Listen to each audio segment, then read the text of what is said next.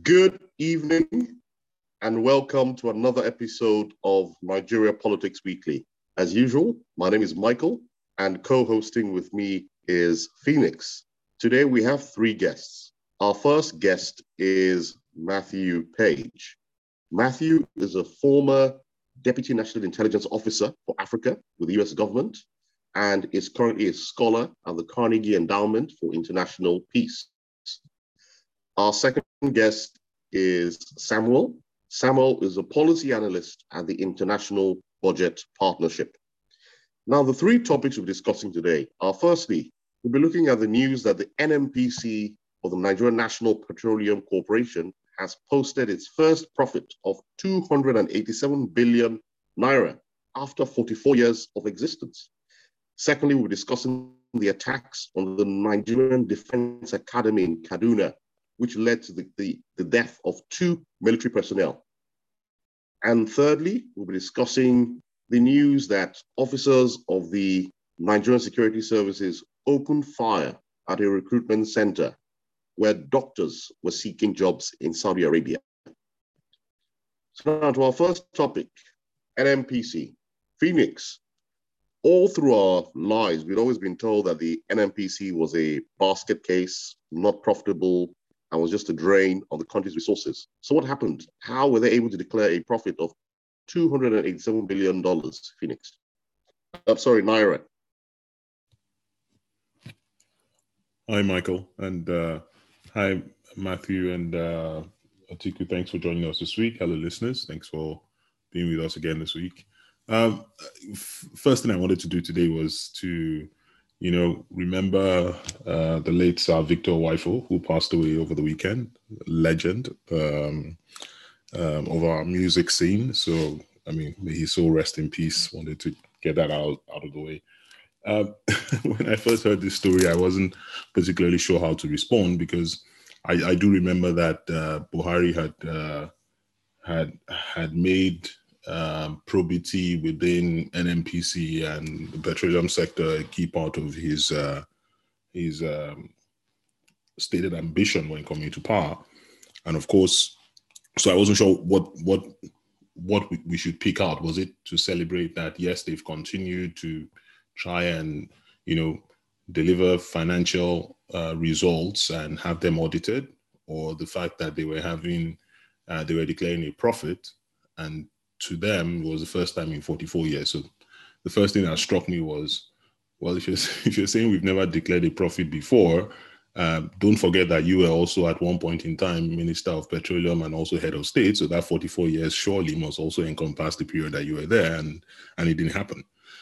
But then again, when you start digging, you find out that it's not actually true because I mean, in 2017, if you look at the the the last audited uh, re- report that was put out by the NNPC. So the one they're talking about is for 2020, but on their website you have the 2019 one, and and as you normally see in these financial statements, uh, they will give you a five-year summary, and you can clearly see that in 2017 they declared a profit. So I mean, I, I, unless you're telling me that between 2020 and 2017 counts for 44 years, it, it just seemed like a PR stunt that has gone down very badly. The other thing that you then see is, which goes back to my first impression, was what really is what was so celebratory about this that they needed to, you know, call it out to that degree because really the transparency isn't there. The transparency is still not there, and to the extent that if you go on the website of of NNPC, the 2018 group audited results has very conveniently disappeared. So while all the other, because every year they will give you all the financial statements for all the companies under the NNPC, and the last result would always be the group, the group one. If you go there now, you see the 2019 group results. But if you go to the list for 2018, the 2018 one has been conveniently de- deleted. So the question then becomes: Is it because when you look at that and you look at the five-year summary, you probably see the results for 2014 and maybe you will see something they don't want you to see or or, or which negates this whole celebration around um, uh, 44 years. So for me it's just it was, it was just it wasn't necessary. And then you look at the financial conditions of, of the company and and and me being somebody with a uh, somewhat uh, um, financial background would like to actually look into the details to see exactly what has how they've generated um, the, the, profit. Because anybody knows that um, anybody who understands accounting knows that there are different ways that you can get to profit. I can i can look at the same results and give you a profit. You can look at it and and deliver the same thing with a loss without doing anything that is illegal so somebody celebrating 287 billion naira of profit the question is how did they get to that number? So we'll see when they finally decide to post the results and see that. But for me I'm, I'm not sure it's it's something that should be made a whole deal out of.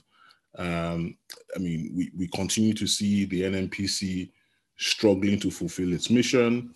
It's still very opaque. Uh, it's still at the center of of everything that is wrong with nigeria and we are hoping that uh, the PIB begins to unravel that and take it in a different direction. Um, the, the, the, I mean, let's talk about the subsidy issue that that continues to create a massive leakage um, to the nation's resources. Um, at the last count, we're, we're talking about 102 uh, million liters of um, petrol being consumed on a daily basis. That's incredible. I mean, I remember at the height of the noise 10 years ago, it was, we are talking about 35, 40 million. I mean, has Nigeria's population or number of vehicles or whatever tripled in that time? I, I don't understand. And then you hear harebrained ideas like, oh, they're going to go set up filling stations in Niger Republic to curb um, smuggling. So I think I think it was just a PR disaster as far as I'm concerned, especially because they didn't get their facts right.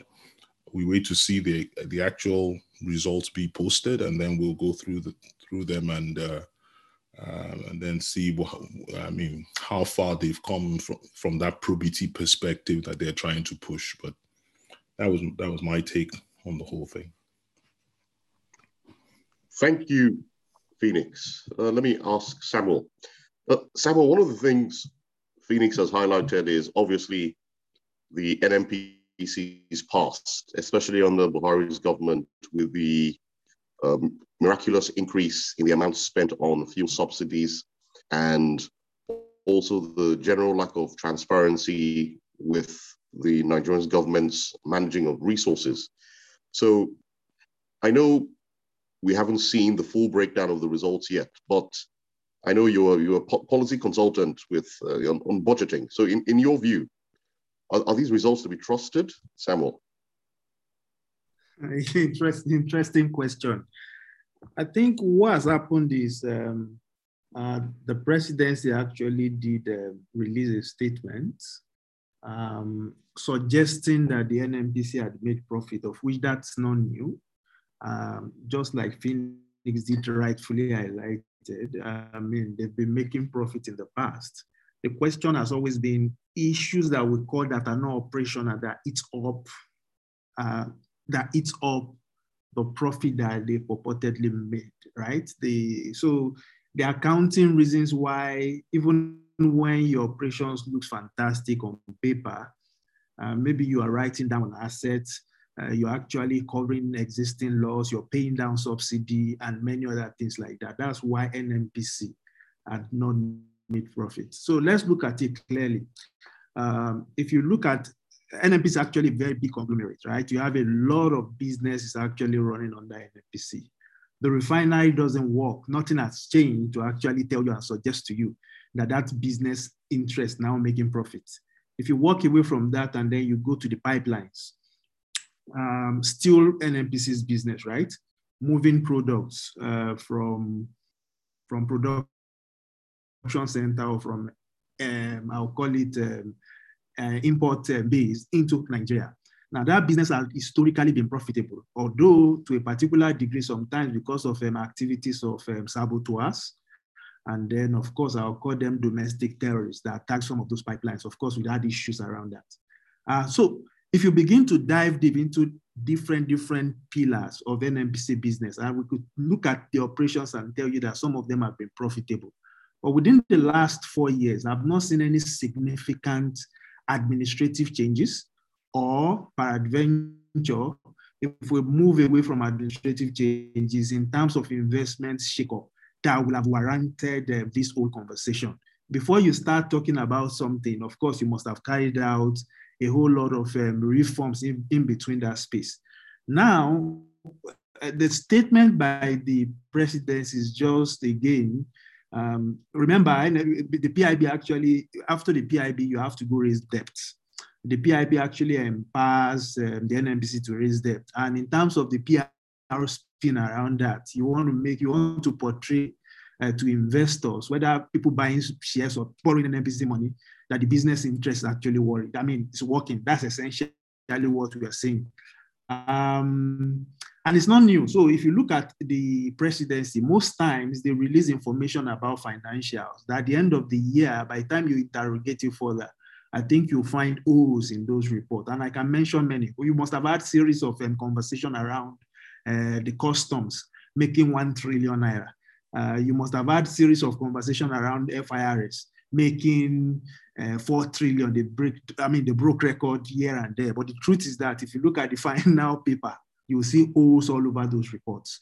So my own take here is that until the report comes out, um, you see the report in public domain, which is essentially not in public domain, until we see the audit report in public domain, and then you interrogate the figures before you jump on that. Uh, so just like Phoenix rightfully said, I think it's just a PR spin, of course, to get um, unsuspecting uh, investors, whether people that want to borrow the NNPC money within the within the context of the new PIB that empowers them to actually reach out to investor. That's one. Number two, to justify. Remember, the Central Bank of Nigeria has strong student laws around who you can borrow money. Uh, NNPC will be reaching out to Nigerian banks to typically borrow money going forward, maybe to repair refinery or to invest in Dangote's refinery or to do ABCD. Now, those piece of things you need to justify reason why the bank should, why commercial banks in Nigeria should um, actually advance uh, money to NNPC. And what better way can you do it than the president himself, the owner of the business? I mean, the custodian of the business of Nigerian people announcing to the world that this business is profitable. So overall, I would call it a PR spin. I think people should take it with a pinch of salt, wait until the audit reports are actually made public. And in terms of made, being made public, it's not about keeping it in NNPC office, but actually publishing it on the website of the uh, of the uh, of the NNPC that anybody could actually access it. Uh, so it's when you see that report that you can now draw down your conclusion. Uh, again, I reiterate it. If you look at last year 2019 report, you see some markdown. They marked down a lot of assets. Uh, so again, don't let me dwell too much on this statement. All these are, are these are accounting gimmicks, right? So the fundamental is let's wait for the report. When we see the report, we draw our conclusions. Thank you, Samuel. I just have two follow-up questions that I'd like you to briefly, uh, briefly address. The, the first question is, reports, who are they audited by? Is it a case of the NNPC gets maybe the big four like PwC or Ernst & Young to do the auditing? And the second question is, Atedo Peterside, who's a, a respected uh, banking professional, has said there's an allegation that the NNPC dipped their fingers into the Federation cookie jar in order to announce bumper 2020 profits. So could, could you explain what, what exactly he's alleging uh, briefly, Samuel? So yeah, I think one thing that he's saying is actually true. Historically, um, just for context, if you look at the NNPC itself, NNPC is not owned by the federal government. It's owned by the federation, meaning that it's owned by the federal, the state, and the local government. Uh, so when revenue actually come, when you see revenue, we typically will call that revenue a federation revenue. Now, historically, what NNPC has done is like, if NNPC actually returns, say 10 trillion, they take out money from that 10 trillion. They will classically put your hand in the cookie jar, right? And then you take out money. That money essentially is what they call operational, uh, they, they call it operational money. It's for paying down subsidy, for doing many things, investing in Dangote refinery, at least doing ABCD. That's essentially what has happened. And if you read the NEITI report, NEITI is actually the Nigerian um, uh, I, I, keep uh, I, I, can't call their full name, but it's actually the Extractive um, Transparency Initiative. They, of course, if you look at their audit report, which they've done on NNPC, they historically every year they've accused NNPC of uh, of taking out funds that they cannot justify. Let me just explain this in clear terms. NNPC gets crude oil. Um, how will I put it now?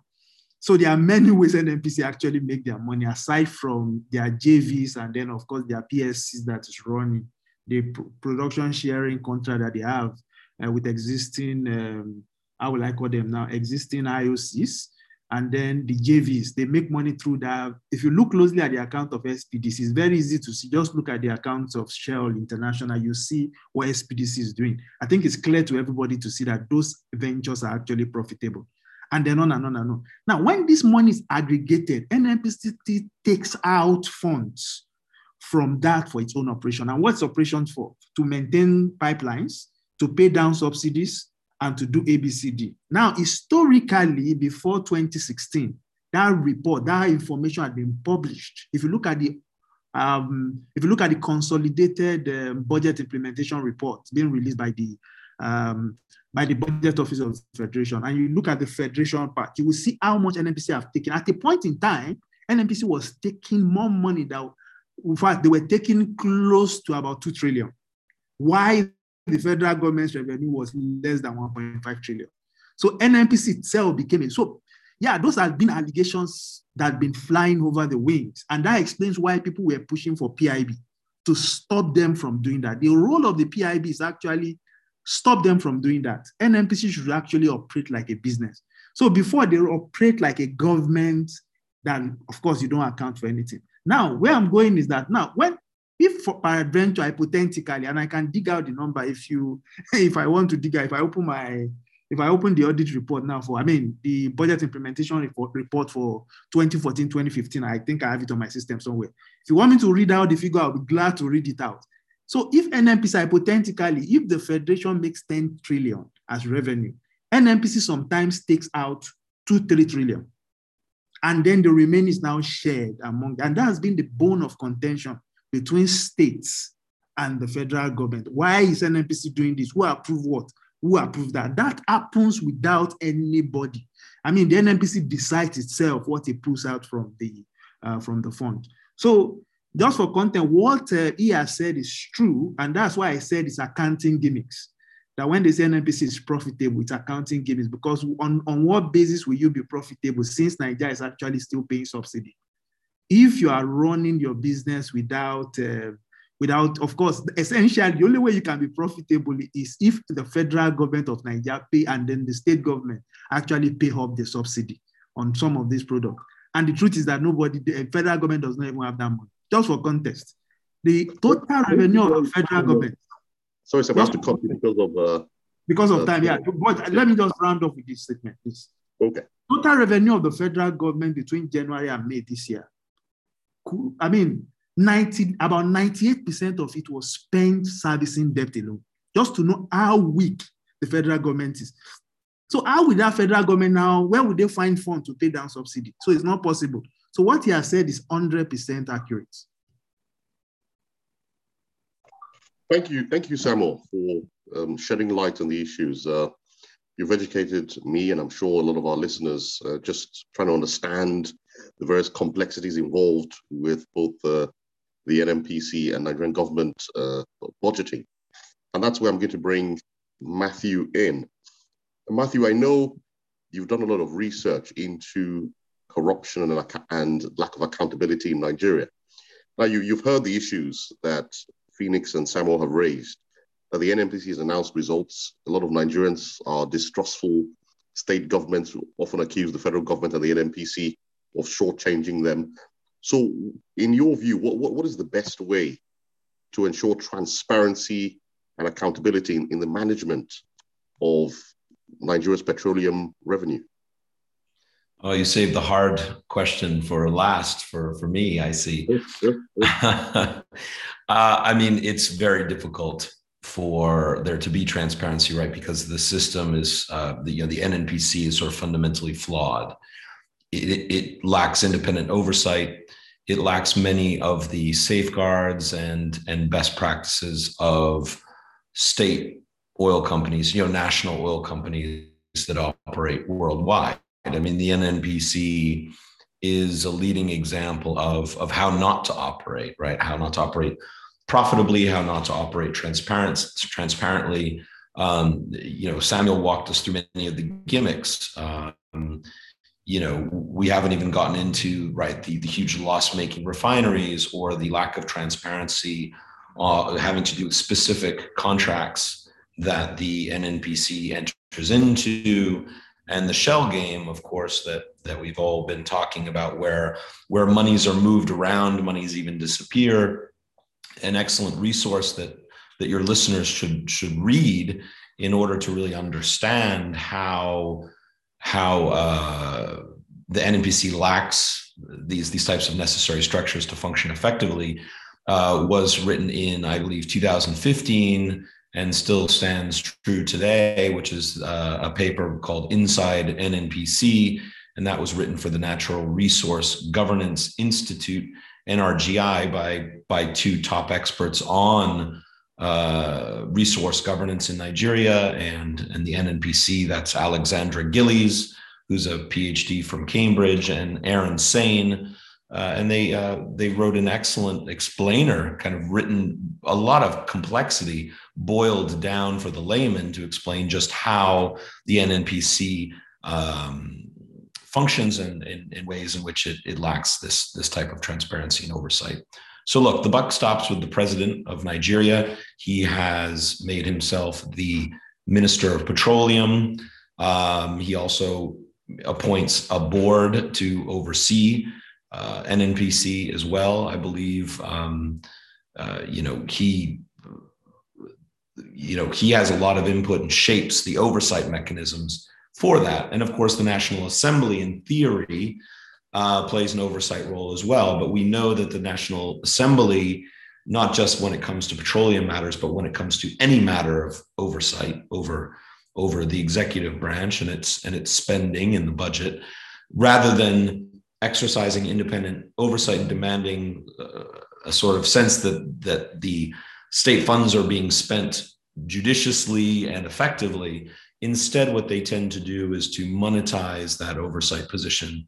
And uh, as we know the petroleum committees much like the defense committees and, and some others are seen as quote unquote juicy committees. In other words they enrich those who are able to serve on those committees. So where do we start? I mean, I, it's unclear within the current set of structures and the constitutional limitations uh, how how we can bring oversight to an organization that's been fundamentally constructed almost as a you know and, and still very much exists as a military era entity and so the answer is in its current shape and form and and until there's you know significant legislation to uh, to reform it, I don't see how this is happening. And and as we all know, the Petroleum Industry Act wasn't that bill. It wasn't a it wasn't a revolutionary progressive bill in terms of reshaping how Nigeria's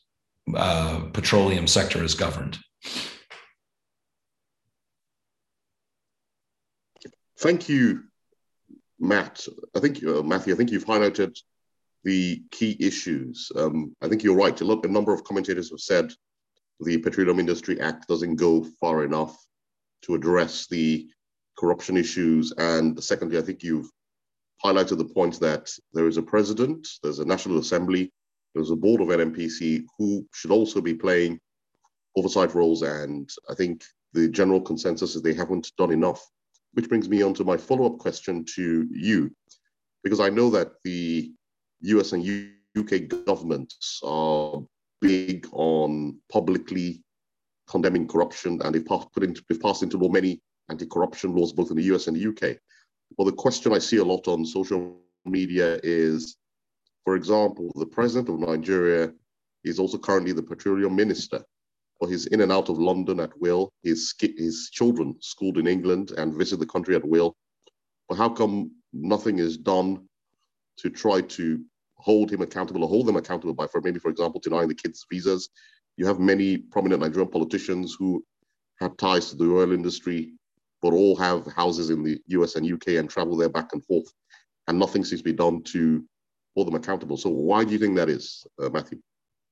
Yeah, that's a good question. I mean, you know, all of you know my research work, I've written about, um, you know, uh, Nigerian Nigeria's kleptocrats and how they spend their uh, ill-gotten gains, whether it be on property in Dubai or uh, uh, for a very uh, elite education at, at UK universities and uh, and other aspects of this problem. So it's very familiar. You know, I've written on UK uh, and US anti-corruption policy as it pertains to Nigeria and pointed out the flaws into, or the gap that exists between rhetoric and the desire to assist um, civil society to tackle this issue, hoping that they can make inroads, when in reality, the US and UK are unwilling to really disincentivize through travel uh, restrictions or financial seizures the activities of,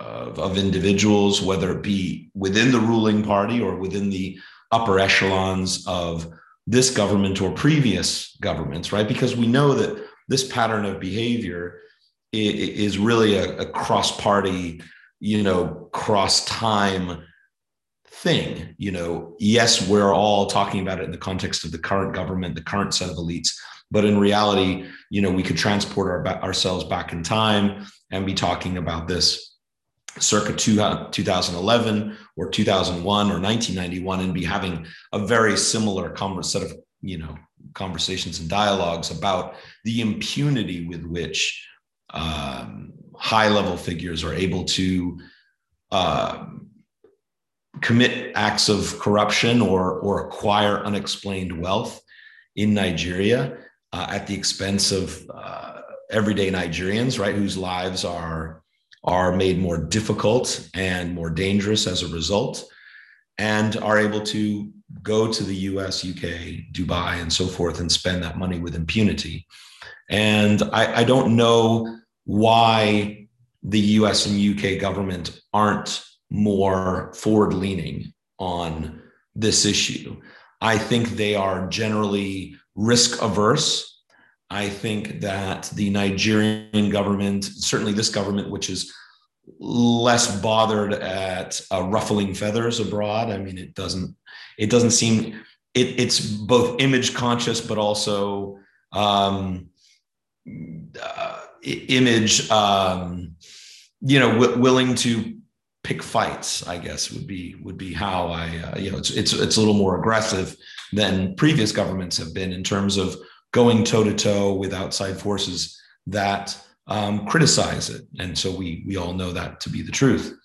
Um, so that sort of behavior, that pushback can condition the behavior of, of diplomats, senior government officials abroad who might put forward these, um, these measures. And also, I think within the UK government and the US government internally, the voices which are prioritizing anti-corruption and trying to elevate it to you know the same status or trying to link it to other key policy goals such as counterterrorism or uh, social and economic development or democracy and governance trying to explain that you know anti-corruption is a key enabler of these other goals i don't think they have necessarily won the argument or uh, seal the deal in terms of convincing their colleagues that that in order to achieve progress in those other areas, you have to have a consistent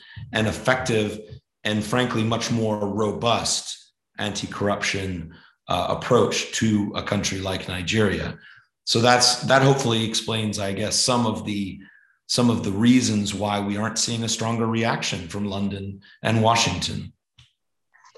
Thank you, Matthew. Um, I'm, I'm hoping, obviously, uh, policymakers in, in those countries are listening and maybe can take uh, more concrete steps to disincentivize uh, corruption from Nigeria. Well, on to our second topic, uh, Phoenix, the attack on the Nigerian Defense Academy in Kaduna that was apparently launched by bandits, whoever they are. uh, which led to the sad death of, of two uh, military officers on the scene and one killed later. So, firstly, to Phoenix, what is going on? How the Nigerian Defense Academy is one of the most, or supposed to be one of the most secure institutions in Nigeria. So, how how were bandits or so-called bandits able to attack attack the NDA? Michael, it's it's a it's a question that that I've also had on my mind for since the story broke. Um, I mean, we've we've spoken about insecurity um, more than a few times. We've spoken particularly about Kaduna and how it's almost like the epicenter, despite the fact that it, it perhaps must be the one state that has the most military installations. I mean, off top of my head, I mean, and and of course, to the point you're making, the NDA is is a key one. I mean, that's really where our our officers are trained, and you would expect it to be um, secure and and maybe one of the safest places in the country. And for and for armed uh, men or, or whatever armed an, an armed uh, gang to to to show up there at a military installation it's it's unheard of. I, I still can't wrap my head around it so um and um, i mean uh, the sad loss of the officers i mean i, I wish their their families well and and, and and, and pray that they find some solace in, in their loss. But it just speaks to the the i mean we've spoken about the, the total breakdown of um, security in nigeria and and all of the issues that comes with um, it's it's like every every week there's something new that, that we hear about and this is another one of those stories that just leaves you wondering um, how how much longer is it going to take until something really um, effective is done to to bring the country back from the brink. I mean, it, it, if if those who are entrusted with protecting the country from threats, foreign and domestic, now are the ones who find themselves helpless and and being attacked, I mean, what's the hope for for everyone else? I mean, it it, it was just shocking to me that uh, not only were these bandits or I would say they're terrorists. I mean, brazen enough to to be so certain that he could walk in and walk out um, on largely unscathed and and make away with you know having just you know um, terrorized a military installation. So so that that really shocks me and and um, I haven't seen enough. I mean, perhaps I mean they're doing this in the north and we're just not hearing about it, which again speaks to uh, some of the issues we've also discussed around um, the way the news cycle is managed in Nigeria, where uh, the government thinks more about, you know, this is uh, this this comes across as embarrassing to the government, and and this is, I, I guess they, they they just couldn't. I mean, once once officers were lost, they couldn't put a lead on this one, so so that's why it came out. I mean, we we know uh, instances of how when Boko Haram has attacked or bandits have attacked, they've tried to put a lead on the stories and, and not let them come out. So I wait to, to see what they do to actually make sure that the, the ones who did this pay for it. But I mean, we're at a place now where Nigeria has has uh, has hit that that uh, Nigeria, as far as I'm concerned. I mean, from a from an insecurity perspective, we're, we're, we're miles away in a worse situation than we, than we were when Buhari came in and promised to fix um, security. We're in a place where there's practically no part of the country where there's no issue. We're in a place where the issue continues to get worse and there's a general sense of helplessness. Now there's a celebration, and I'm sure you would you would talk about it and maybe raise it in a question to to either Samuel or, or, or Matthew there's all this hoopla around, uh, you know, getting super Tucanos and and all of those kind of things, but those don't they don't address the problem. They, they don't, and I'll leave uh, Matthew to talk about it as he's the expert. But I never thought that that would address the problem um, because I mean, at the end of the day, the battle will not, yes, it's always good to have air support, but the battle will not be won in the skies. Um, and this government has not done enough to show that it is willing to wage a successful um, battle to, to combat this issue. Instead, it has, it has become exacerbated. You've seen new groups become emboldened, and this is a clear example of that. So um, it's, it's a shame, really. It's, it's really sad. And again, my heart goes out to the families of those who lost uh, people um, very much unnecessarily due to poor leadership. Thank you, Phoenix. Uh, let me bring in uh, Samuel. Samuel, the, the first question is, in, in your view, what, what is what is happening? Is it that Buhari is unable to get to grips with uh, securing the country or securing military installations, or is it that he's doing his best but uh, his officers below him are not delivering? So, w- what is happening, Samuel? Because of these attacks are quite uh, embarrassing. well, I think um, I think the first thing I, I, I mean, aside from the intent of the president himself, which is very difficult to gauge, if we want to be if we want to be uh, objective, if we look closely at the economy and then we look at the federal pulse, the truth is that the federal government cannot police Nigeria. The mentality that we keep carrying emanates from the 1960s. After the Civil War, the federal government presumed, and with the help of oil, that you can hold people and then you can stem tides of insecurity, ordering people from Abuja. Of course, maybe it was Lagos then, but later it became Abuja. And then the whole idea is uh, you have the federal police actually policing rural areas. But the truth is this um, when I was growing up, I can tell you some community in Nigeria, there are some communities that they've never actually seen a police officer walk into their community. Even in Lagos, if you go to Lagos, Lagos is actually very small. I can tell you that there are some communities in Lagos that they've never seen a police walk into their community. Now, that's how disconnected the federal government is. Now, in terms of money, the truth is this the federal government does not have money to actually police the country. Now, the, so the third aspect is this why won't you allow states actually begin to police themselves? Then they go back to the 1960s and they tell you, oh, it could actually lead to the disintegration of Nigeria. And that's being the rhetoric that we keep passing across. Um, and that explains why the state of insecurity is getting to this level. Now, if you listen closely to the Benue state governor, uh, recent interviews, uh, he made it abundantly clear that the federal government is not willing and is not ready to actually, he's the chief security officer of the state. And as such, any statement that comes from him should be taken serious.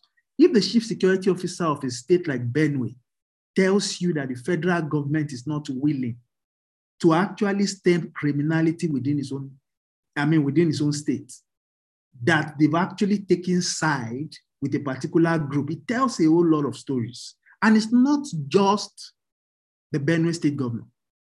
We've had the southern state governors actually congregate themselves together and made similar statements but in a more subtle and more diplomatic manner.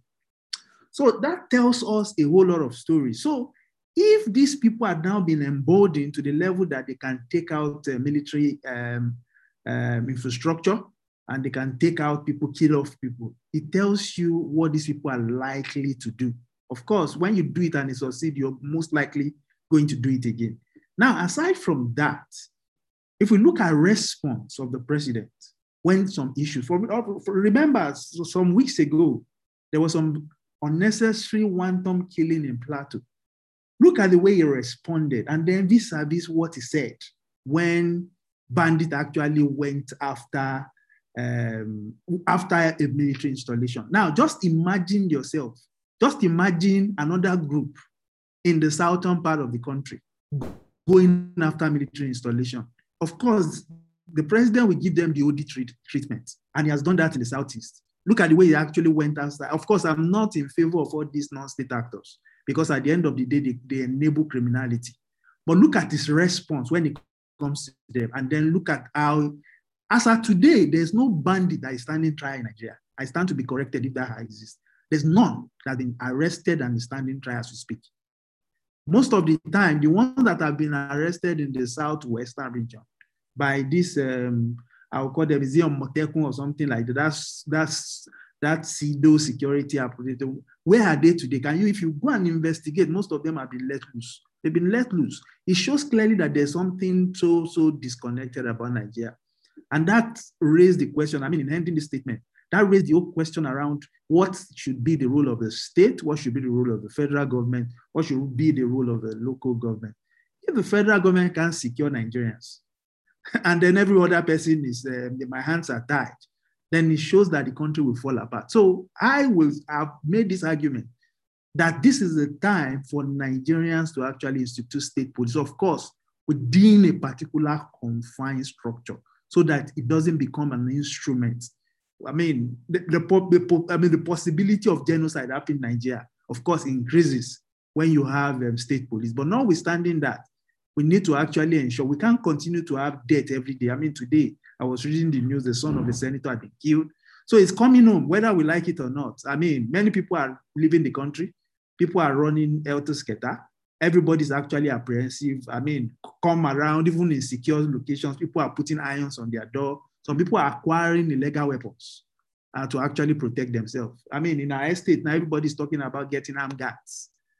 Uh, you have to go beg, beg, the police to actually put armed guards there so that nothing. So the country, the insecurity situation is getting out of hand, and I think it's time for a genuine, honest conversation to begin, and then solutions are actually uh, sorted. Thank you. Thank you, Samuel. Um, I need to bring Matthew in at this point. Um, Matthew, building on from what Samuel has said, my, my first question to you is, obviously, I know your background is in, military intelligence. So firstly, would you be able to shed light on who is actually commit, committing these attacks? Is, are, they, are these people in quotations bandits or are these terrorists or what are they? And then my second question to you is what Samuel said, Nigeria cannot afford to even secure the, the country, and which raises the, the issue of if, if we're struggling to, to fund security, how are we are we managing the limited resources we have uh, properly? So those are the, the, the two questions for you, Matthew. Yeah, those are good questions. Um, well, I mean, you know, it's been a long time since I was in government, so I I wouldn't have any, you know, good uh, special secret insights into into where things stand on the ground now. Um, but I think what is clear when it comes to attacks like this is that you know they're conducted by a class of people that I would call violence entrepreneurs. So these are people that, and one of the reasons I guess there are so many arguments over nomenclature, right? Terrorism, terrorists, bandits, militants, um, thugs. You, know, we all have a different in, uh, encyclopedia or dictionary of names that we use to to describe these these people who um, you know, commit violence against communities or attack government installations. But the reality of it is, is sometimes they're actually you know the same group of people just wearing different hats on different days and uh, you know are not necessarily specializing in one particular type of violence you know they're guns for hire they're people who uh, are opportunists. Um, you know, we don't really know what the motivation for the attack on the NDA was. Um, you know, was it? It didn't seem very strategic, right? It seemed like a very high risk operation to those conducting it, and it was unclear, right, what they intended to do. Was it to actually, you know, steal weapons? That's often a a motivation of some of these armed actors. We certainly know that from the Northeast that you know one of the things that's really perpetuated conflict and spread conflict across different parts of Nigeria is the seizure and capture of weapons, whether it be small arms or things that are actually quite a bit larger, um, you know, uh, even tanks on occasion that have been seized from the Nigerian military and then used against it and used against civilians and used to um, terrorize communities.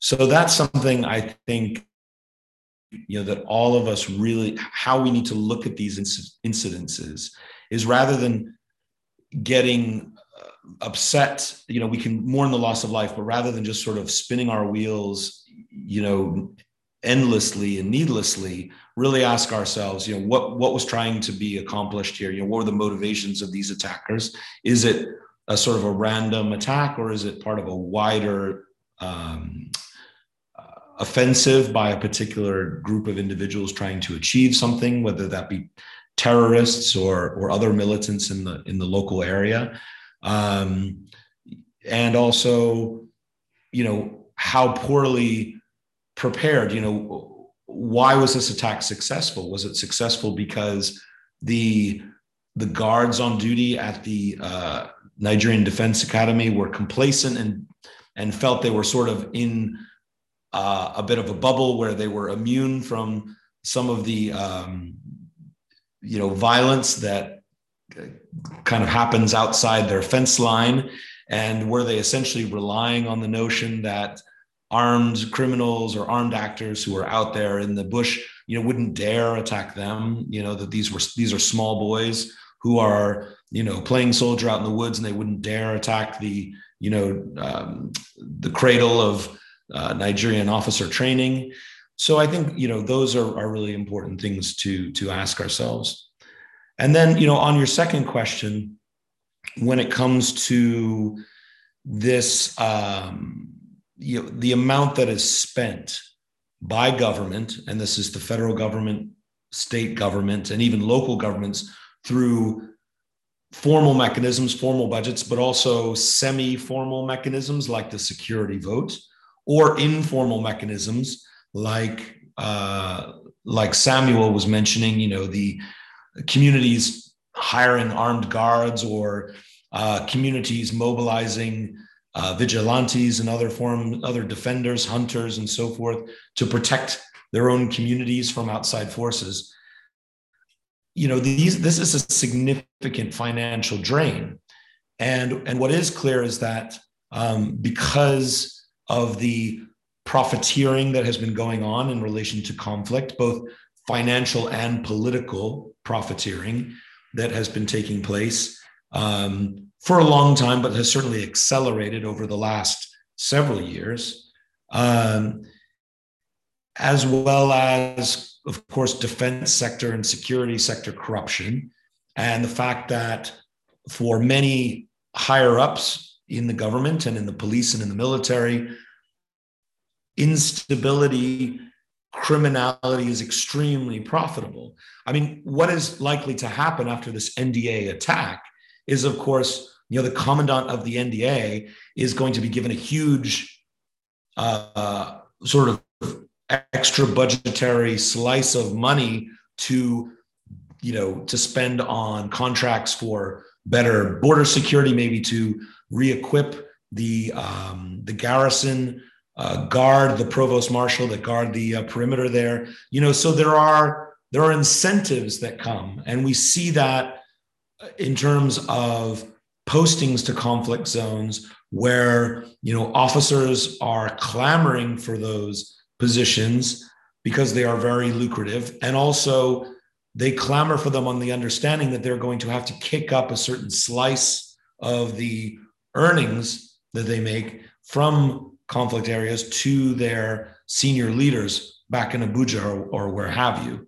So I think the key key point I would like to make on this issue of expenditure and, and so forth is that the Nigerian public is getting an incredibly poor um, sort of value for money and incredibly poor impact with the money that is being spent on security because so much is lost through corruption, inefficiency, waste, and mismanagement.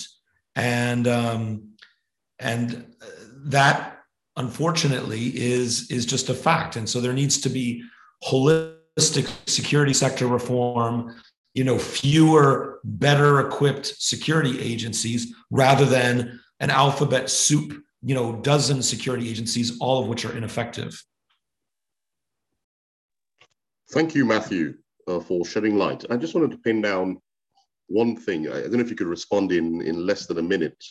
You were you criticized the Nigerian government's expenditure. I think they spent about five hundred million dollars trying to acquire some Super Tucano aircraft, which, in their view, would help to uh, tackle the, the, the the terrorists in the north. And you said that was wasteful spending. So, in, in one minute, how would you have used that money more judiciously?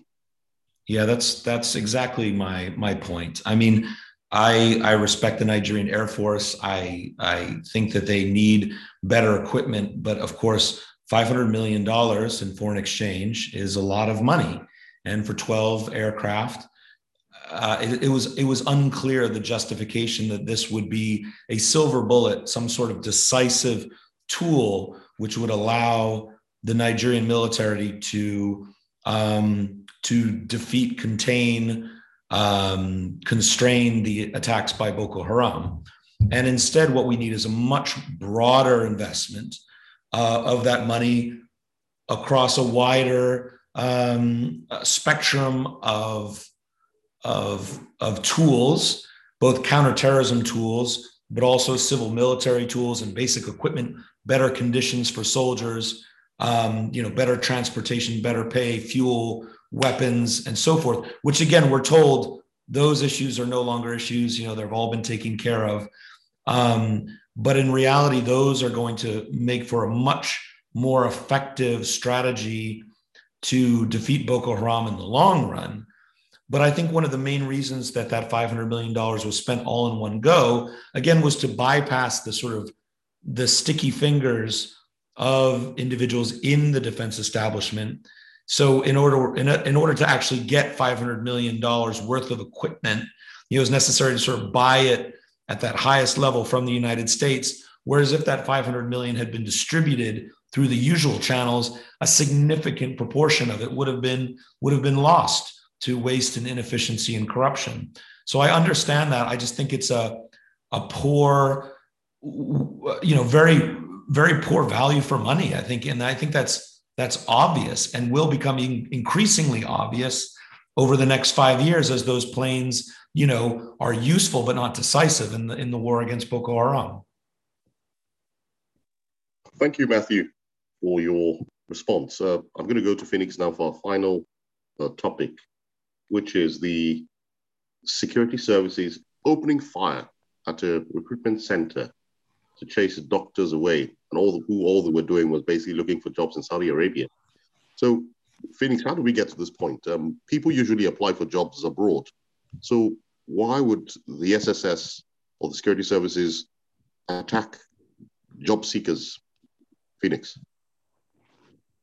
Um, well, Nigerian security forces and overzealousness uh, always go hand in hand, right? They they're always trying to impress their the the political masters, and uh, you see them doing uh, things of stupidity like this. I remember when uh, they went to uh, was it lay siege on the National Assembly? I can't remember whether it was two years ago or something. Um, that led to the removal of uh, their boss Daura at that time by Osinbajo. It's it's it's another comical act. I mean, um, some recruiters from Saudi Arabia came. They were, they were doing open recruitment at the Sheraton Hotel in Abuja, and uh, these guys went there to disperse the people and even were said to have arrested uh, a journalist. Now they've come out to deny it, as, as they want to do once they've done something stupid and the blowback starts to come in but it, it's also hilarious because in, in, one vein they are ostensibly doing this because they see it as being embarrassing to the um, to to the government and the nation. But we've heard several times um, ministers in in this current government speak disparagingly about um, healthcare professionals about doctors. We had a minister in the first term who compared, who, who sort of like said they should go find work as uh, tailors and, and things like that. We've heard um, the minister of uh, minister for labor, who's also a medical doctor by profession, talk about the fact that Nigeria has a, uh, a lot of doctors, and so it's it's actually okay if people are leaving the country for to go abroad. We've seen the treatment of of healthcare professionals. They're constantly on strike. They're underpaid. They're undervalued. So it, it's ridiculous to me that the same government that behaves in this way to them has their henchmen going to try to stop them when they try to find alternatives for their own lives and, and, and want to move on.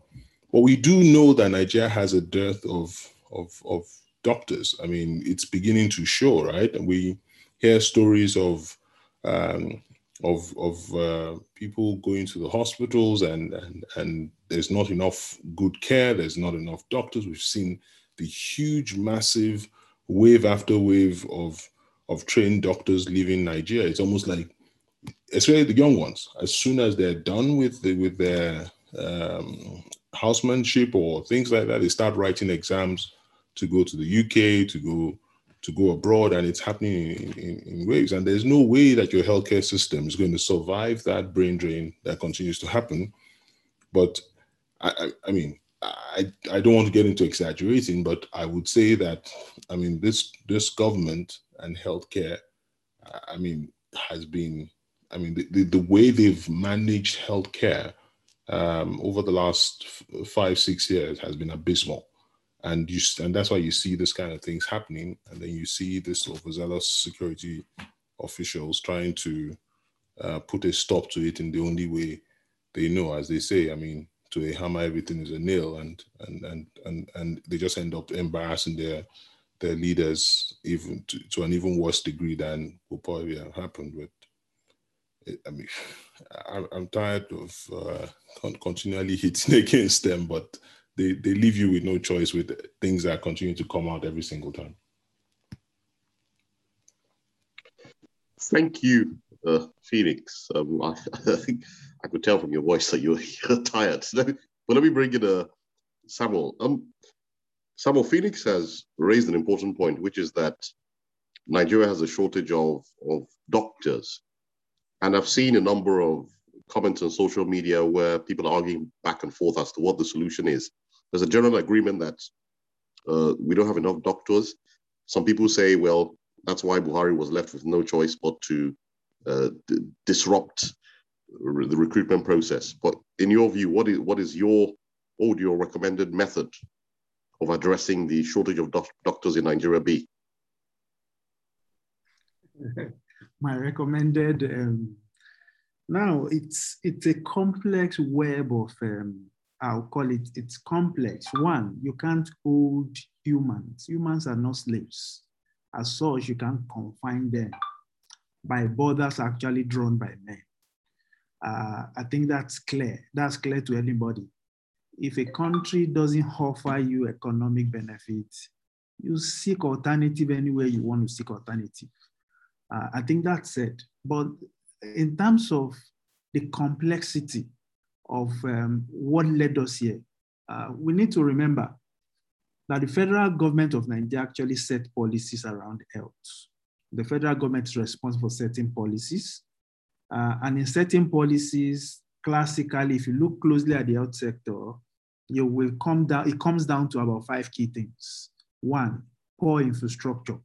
Infrastructure could be the building, the improvement, uh, the way the office looks, the floor, and we can talk about that. The second problem have to do with equipment, uh, lack of bed, lack of essential medical and health equipment to actually um, manage things. The third one, which is actually at the heart of this heart of this conversation, is the personnel. You need personnel to make everything work. Of course, the fourth one, I will deal with medical supplies and drugs. Uh, do we have enough drugs? Do we have enough medical supplies? And then where are they? And then how do you move it? Things like immunization, vaccines, and all those kind of things. And then finally, we'll look at uh, record keeping. So essentially, all the five key pillars that makes an health system work in Nigeria, it's faulty. We have problems. Now, why did we get here? See, at the national, I'll come to the national level. At subnational level, the first point of call is the primary healthcare center. In Ogun State, for instance, in Ogun State, Ogun State is very close to Lagos. Ogun State is having only 250, I think 256 midwives. The entire state, about how many? What's the population of Ogun, depending on who you talk to? 256 midwives, the whole of Ogun State. Why do we have 256 midwives? Look at the budget of Ogun State. For the past five years, the government had refused to recruit anybody. That's the problem. They've refused to recruit anybody. So the people working in there actually playing in the private sector. I mean, trying to actually make ends meet. Now, when we when you say, okay, Ogun State, Ogun State, if you go to Anambra State, it's the same thing. And people say, oh, it's the money. No, it's not a money problem. In, in Anambra State, for instance, over the past five years, the state had mobilized 99%. In fact, it targets for every 100 naira it targets as revenue, it has collected 99 naira. So it's not a money problem, it's a will problem. Now, away from this big talk around personnel, I just mentioned that the whole of Ogun State now, they have 256 midwives. If I begin to take directories across the state, which I'm doing now anyway, that's the pillar of the work I'm doing now. I want to really understand how we got to this point. At least I've done for Ogun State, I'm doing for your state, I've done for Anambra State. I'm trying to look at why do we, and those states that I'm mentioning, the health outcomes seems to be better than most of the states. So it tells you the gravity of challenges that we are facing. Now, why would somebody abandon his duty post? Speaking to this midwife, the one that exists in Ogun State, if you see their office, if you see where they sleep, I mean, I will tell you that some cattle are better kept than these people. So why would you stay in a situation that's so pitiful? And the cost of inflation, things are actually accelerating. The same government will tell you, oh, electricity bill needs to be, um, maybe you need to pay 40,000 for electricity bill when your salary is 50,000. So people will seek alternative. That's the truth. People will have to survive. Then essentially, and remember, the Minister of Labor, during the period of negotiation, publicly said to the people that people are free to leave. If you want to leave, we have enough doctors in Nigeria. In fact, the street is littered with doctors. And then if you want to leave, you leave. So the attitude of government, one, the political will to correct this problem is absolutely not there. I'm not even diving deep into the whole health um, issues that we have. And there's not been concerted efforts by government to take corrective measures, even when they are lighted to them. If you go, for instance, now last year, go and look at the budget. Go and look at the federal government's budget. What has they what have they done to actually recruit? So as people are leaving, normally you are supposed to replace them. They refuse to replace them.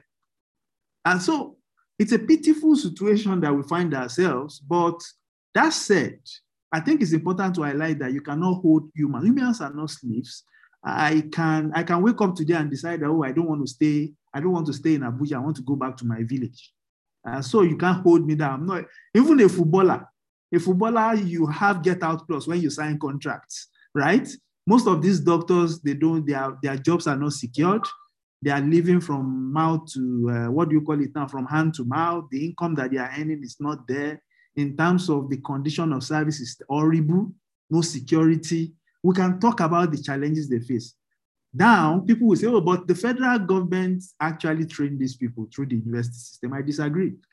The truth is this if you go to the university system and you look at, for instance, you go to build, for instance, peradventure, and you take a deep dive into look, you will discover and ask any medical student how much he contributed actually building himself up, and then becomes clearer.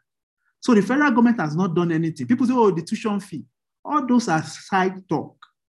To become a doctor, in fact, majority of people that have been trained as doctors in Nigeria pay through their nose. And when I say pay through their nose, it's not commensurate. You can't compare the UK with Nigeria in terms of education because standard of living are different. But when you look at Nigeria, for instance, just imagine somebody, just imagine a man earning 15,000 naira, having to send his children to school to study medicine, right? And how much is the tuition fee? He's paying 150, 200,000 if you, if you are going to public school essentially, if you are earning 15,000, you can't afford to pay it. So it's Thank not you. a cheap.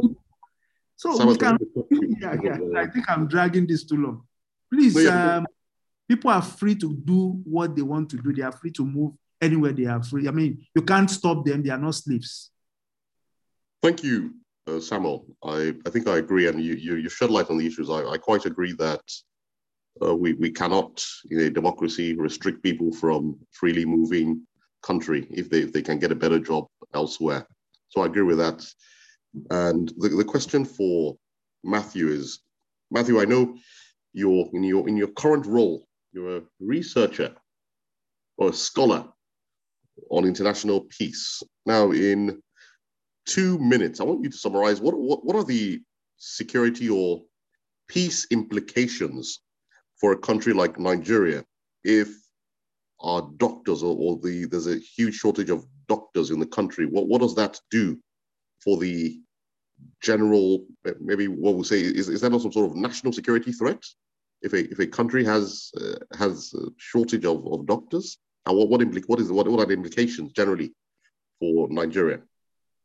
No, that's a really good question. I like the way you frame that because we don't often think of when we talk about Nigeria's stability or its prosperity, right? We think about GDP, we think about the number of attacks and, uh, you know, uh, the military victories or what have you that need to take place to get us there. But the provision of basic health care, basic education uh, are equally important definitions of, of uh, prosperity and social and economic development. And as we know, both in terms of what's budgeted for by federal and state governments and also the international and donor assistance that Nigeria receives in the health and education space and in other other developmental ways there's there there are significant amount of resources being being spread around.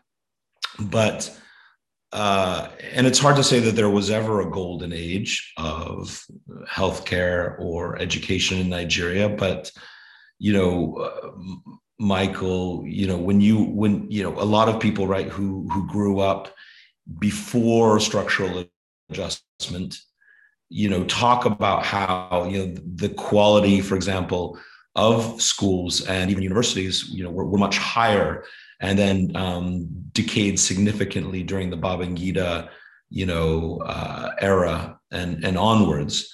And so what we've seen is a immiseration and impoverishment of uh, everyday Nigerians coupled with high levels of population growth and an unmet expectations. And rather than tackling these issues in some sort of policy way or, or through um, increased budget uh, budget allocations, right, and and having to make savings on in these other areas, right? We've talked about today during the podcast, whether it be defense spending, spending that money more judiciously, or or shutting off, you know, being more transparent with petroleum sector revenues, as we talked about in the first segment. What instead has happened is there's been a privatization in Nigeria of public goods. So now, right, instead of relying on the, the state to provide, you know, in exchange for taxes and fees, clean water, basic healthcare, basic quality education, these have been become the province of, of sort of startups, right? Entrepreneurs who, for a fee, for a higher fee, you know, provide that to everyday Nigerians. So as as Samuel said, you know, professionals are having to scrimp and save in order to afford what would be necessities in in other societies that have the the wealth and um, and aspirations that Nigeria has.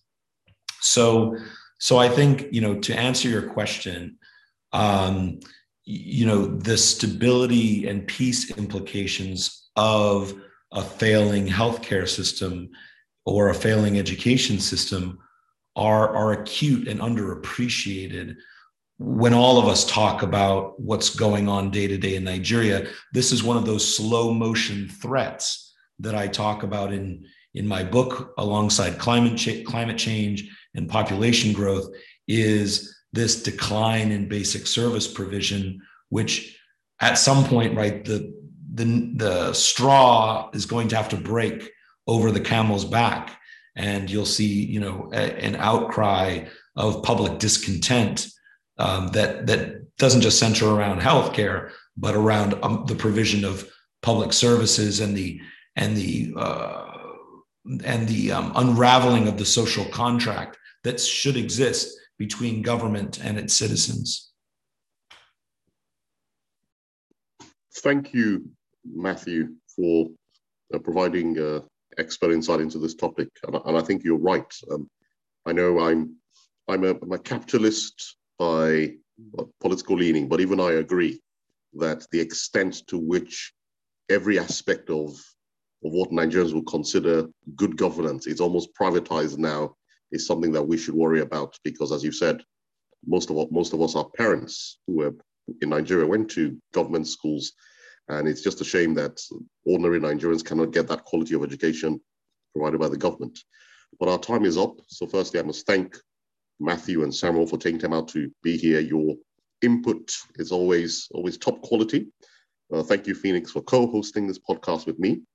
And finally, thank you to our listeners for always giving us helpful feedback and being loyal. So until same time next week, as I say, have a fantastic seven days to everyone. Thank you, Matthew, and um, thank you, Samuel, for joining us.